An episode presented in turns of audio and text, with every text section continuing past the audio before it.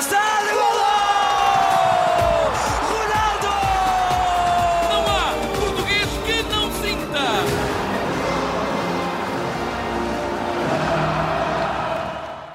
Mais um dia de Mundial, mais um dia em que vamos até ao nosso enviado especial do Observador no Qatar, o Bruno Roseiro. É o Bruno que acaba de sair agora mesmo desse grande Argentina-Polónia que dá o apuramento a ambas as equipas, a Argentina e a Polónia.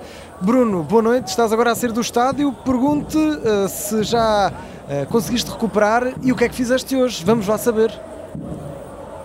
Uh, dia, dia cumprido, sair do estádio já voltei para trás, não vale a pena, os argentinos continuam em festa, ou seja, o metro está cheio, portanto nem vale a pena estar a arriscar ir para o, ir para o metro, continuam a fazer a festa como se já fossem campeões do mundo, literalmente. dia, dia cumprido, comecei hoje no Suquakis, Uh, já, lá tinha, já lá tinha estado a fazer uma, uma reportagem. É o tal mercado, não é? Final da semana, sim, é aquele mercado uh, onde basicamente se juntam uh, tudo, tudo o que é adeptos, ou seja, que preferem ir para aquela zona do que para o FanFest. Uhum. E eu também acho que é muito mais interessante, apesar de não ter álcool, mas, mas acho que é muito mais interessante estar por ali. É uma coisa curiosa que é tudo de manhã, consegues perceber com alguma uma facilidade de quais são as equipas que vão jogar nesse dia, uh, os adeptos que estavam, pelo menos os identificados e que consegues perceber pelas camisolas que têm, os adeptos que mais andavam lá já de manhã era Argentina, uh, Austrália e Polónia, dinamarqueses não havia muitos, mas conseguias logo perceber uh, quais eram as equipas que, que iam jogar durante o dia. Uh, e hoje fui a uma pequenina loja uh, que eu achava que era bem maior e quando eu digo pequena é se tiverem lá 5, 6 pessoas aquilo já está uh, overrated, já está demasiado cheio. E estive a falar com aquele que foi o primeiro coletor de pérolas, ou seja, ele desde os 18 anos que apanha pérolas, hoje tem 87 anos, continua a fazer o mesmo, é um bodybuilder, como ele diz, ou seja, ele ainda tem fotografias quando era mais novo, mas ainda hoje continua esguio uh, e de corpinho definido, embora claro está mais magro do que era, mas, uh, mas continua de corpinho uh, definido. E no meio disto tudo, depois eu irei escrever isto, talvez provavelmente para o fim de semana quando tiver tempo, mas no meio disto tudo houve uma coisa engraçada, ou seja, estava-lhe a, a, perguntar a questão das pérolas, a questão de como é que ele começa naquela vida, uh, como é que ele ainda tem paciência para ir para lá todos os dias. Uh, Nota-se que há ali um discurso uh, quase saudosista da altura em que não havia aquilo que eles chamam pérolas falsas, ou seja, a certa altura os japoneses conseguiram criar uma espécie de pérola artificial uh, através de, de, intervenção humana uh, e ele ainda anda à procura das pérolas que são verdadeiramente naturais. Um, e depois, a certa altura, quando estávamos a falar na parte do, do, do culturismo, do bodybuilder, etc., uh, ele perguntou-me: ah, é, estás muito interessado com isso? Então dá-me o teu braço. Eu dei-lhe o braço direito? Não, não, não, dá-me o teu braço não te esquerdo. assustaste? Eu estava sentado ao lado. Uh, não, estava, fiquei sobretudo curioso o que é que ia acontecer ali. Uh, porque aquilo podia dar, podia dar muita coisa. Claro. Podia acabar com uma pérola na mão, por exemplo, quer dizer, uma coisa bonita para levar à minha filha, por exemplo. Ou seja, podia aparecer com qualquer coisa, uh, mas não, aquilo que ele fez foi agarrar-me no braço e pôr debaixo do braço dele, ou seja, digamos assim, na zona da, da axila, e depois começar a perguntar: estás a sentir? Estás a sentir? Estás a sentir? Pronto, até que houve uma certa altura que eu senti e devo confessar que meia hora depois, quando estava mais ou menos aí para o metro, ainda sentia ali uma impressão. Uau. Ou seja, aos 87 anos, aquele aperto ainda me conseguiu mexer com o braço, a sério. Portanto, felizmente eu acho que saí de lá a tempo, porque caso contrário não conseguia agora estar a agarrar no microfone e isto ia ser uma chatice o resto do Mundial. Sim, sim.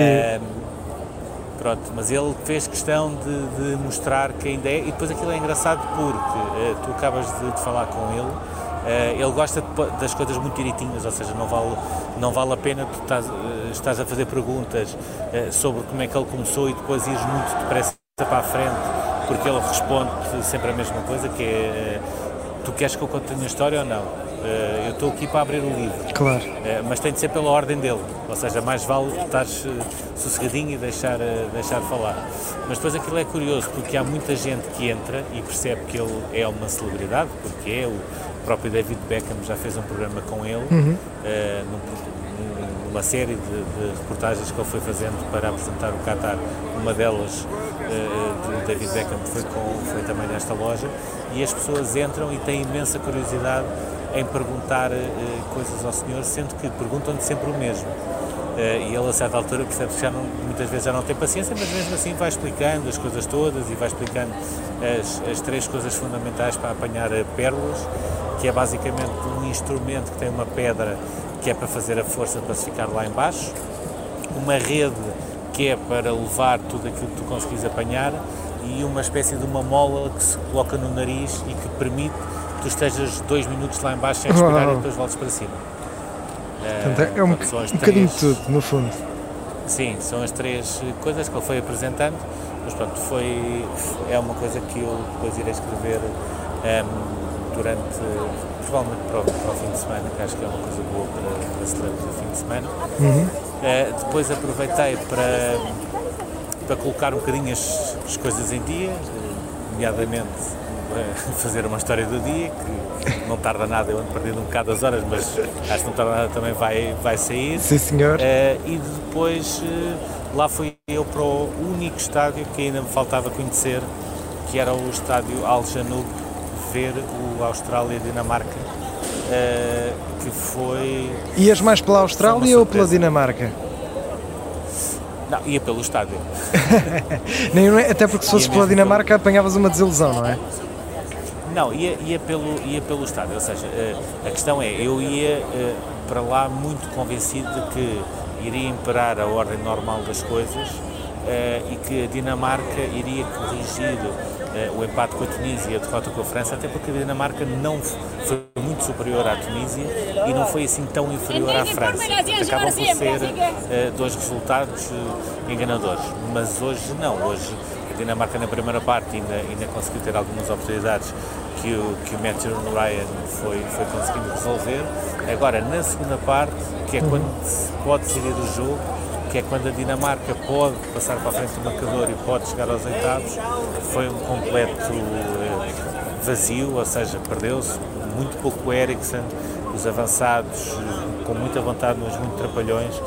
A própria maneira como a equipa fazia a transição, sem tirar mérito àquilo que a Austrália foi conseguindo fazer, eh, também deixava muito a desejar. Portanto, a Dinamarca, muito longe da Dinamarca que nós vimos, por exemplo, no Campeonato na Europa, ou mesmo nesta qualificação da Liga das Nações, onde, onde acabou a ganhar a França. Eh, não conseguiu passar à Final Four porque passou a Croácia, mas esteve na luta eh, até ao final e temos a Austrália segunda, pela segunda vez na história eh, nos oitavos. Com um mau começo, mas conseguiu endireitar-se. Uh, sim, começou mal, ganhou, ou seja, ganhou dois jogos, o primeiro com um avançado, que foi o primeiro avançado de uma segunda divisão a marcar, uh, que foi no jogo com a, com a Tunísia, agora com o Matthew Lecky a fazer um, um gol também fantástico, um trabalho individual, mas que foi basicamente, se calhar, se não foi a única, foi uma das únicas oportunidades que a Austrália teve.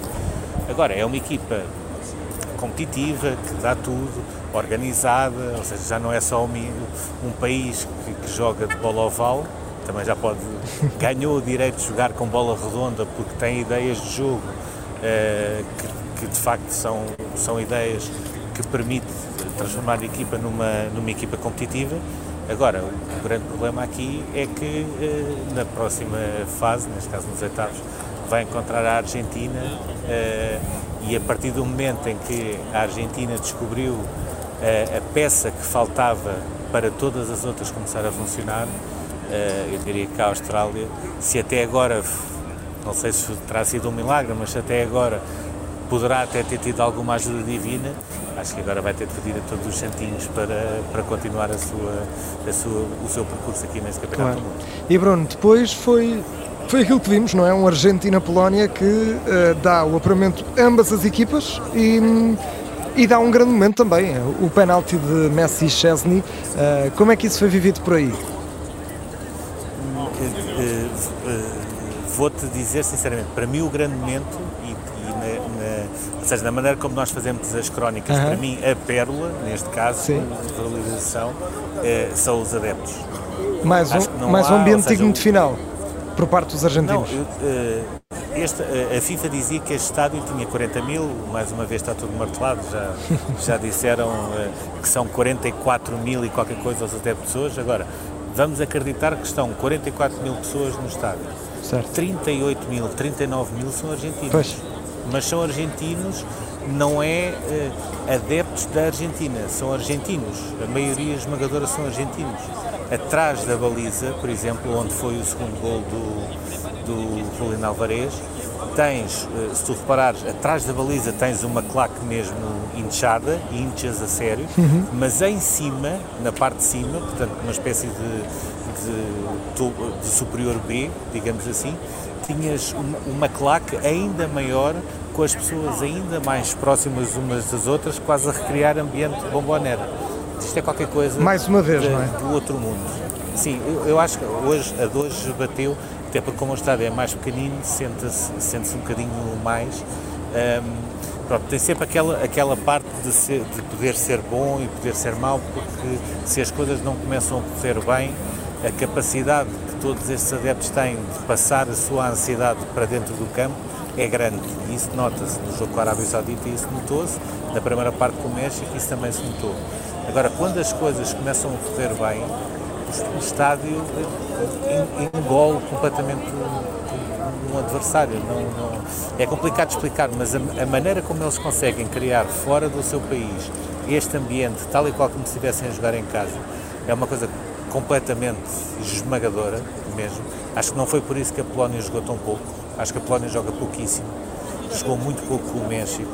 Uh, conseguiu jogar um bocadinho melhor com a Arábia Saudita, mas era um bocadinho aquilo que nós tínhamos falado a Arábia Saudita teve o seu campeonato no mundo com a Argentina e depois a partir daí a tendência ia ser começar a cair, uh, porque, porque, fisicamente aquele jogo destruiu a equipa da Arábia Saudita. Aquilo foi uh, once in a lifetime Exato. e era complicado dar continuidade uh, àquilo, como nós tínhamos aqui falado.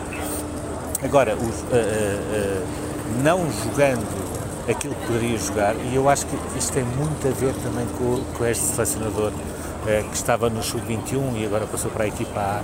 Eh, acho que quem tem Lewandowski, eh, Zielenski, Krychowiak, depois no, no banco Piatek, o Milik, Zalewski, tem a obrigação de jogar muito mais. Ah, e um guarda-redes que é um autêntico muro, se não fosse ele, ia nos 5, 6, ia ser uma goleada das antigas. Um, acho que tem a obrigação de jogar muito mais. A Argentina é uma coisa tão simples como isso. Scaloni, ao contrário do que tinha acontecido no México, uh, deixou cair a questão de se os adeptos querem, se os jornalistas querem, eu não ponho.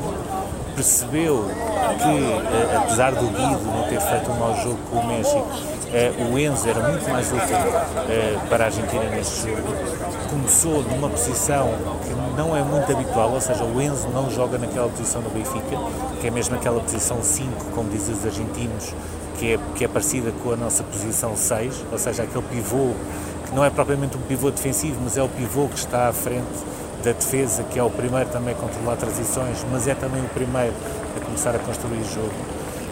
Faz uma exibição fantástica. Uh, há, um, há, alguns pormenores, ou seja, ele já antes do jogo tinha sido, a seguir ao Messi que lá está, tinha sido um dos mais aplaudidos. Sai de campo com o estádio a cantar o nome dele, faz uma assistência para gol para o segundo gol do, do Alvarez, mas há um pormenor que para mim ainda, ainda ressalta mais no meio disto tudo, que é quando o Enzo eh, chega ao último terço e arrisca um passo que não seja para o Messi, ou quando chega ao último terço ou perto dele e arrisca a meia distância e chuta a baliza, eh, eu nunca vi o Messi fazer o olhar que faz muitas vezes quando um De ou quando um McAllister faz isso. Porque muitas vezes o Messi faz aquele olhar do género uh, eu, eu estou aqui, porque é que a bola não veio para mim, porque é que tu tentaste fazer isso?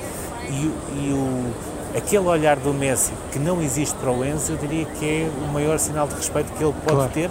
Claro está que eles também têm aquela ligação que agora foi recuperada, da carta que o Enzo escreveu ao Messi para ele não deixar a seleção, depois daquela derrota na, da Copa América com o Chile. Um, o, o, próprio Messi percebe também que o Enzo dá muito à equipe, ele sobretudo aquilo que ele mais quer é poder acabar a sua presença na seleção com a vitória no Campeonato do Mundo. Portanto, também há todos esses fatores.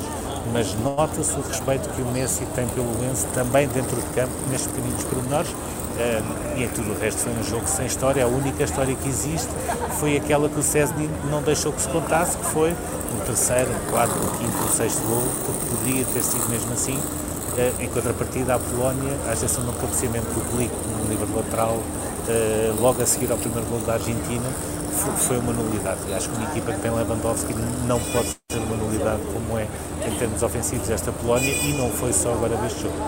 E mesmo assim conseguiu passar, portanto temos a Argentina a defrontar a Austrália, temos a Polónia a defrontar a toda poderosa campeã do mundo, França. Bruno Roseiro, vamos muito rapidamente olhar para como é que vai ser o teu programa de, de amanhã, qual é que vai ser o programa das festas. Temos Canadá-Marrocos, Croácia-Bélgica, Costa Rica-Alemanha, Japão-Espanha, principalmente uh, o grupo de Espanha e Alemanha com aqui esta curiosidade para saber qual dos gigantes é que passa.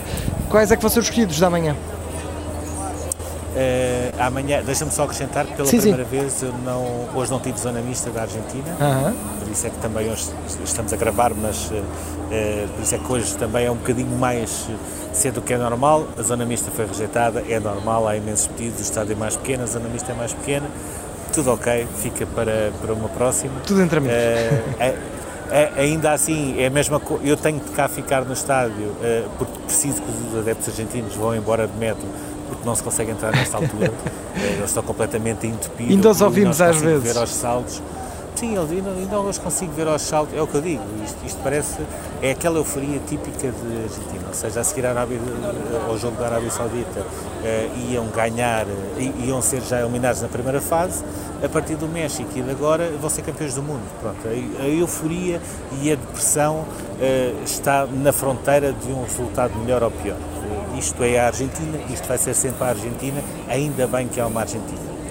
É a minha ideia em relação a isto. Uh, para amanhã vou ao Croácia-Bélgica. O Croácia-Bélgica para mim vai ser o jogo mais interessante de todos, até por tudo aquilo que se tem passado na, na Bélgica. Uhum eh, porque a Croácia continua a ser uma equipa hiper competitiva e vai ser o último campeonato do Modric, portanto, alguns entre Modric e De Bruyne e companhia, uma delas vai acabar por, por cair e acho que vai ser o, o, grande jogo do dia, o jogo mais competitivo. Uh, depois, em relação à Alemanha-Espanha, tenho um bilhete para ir ao, ao Espanha-Japão.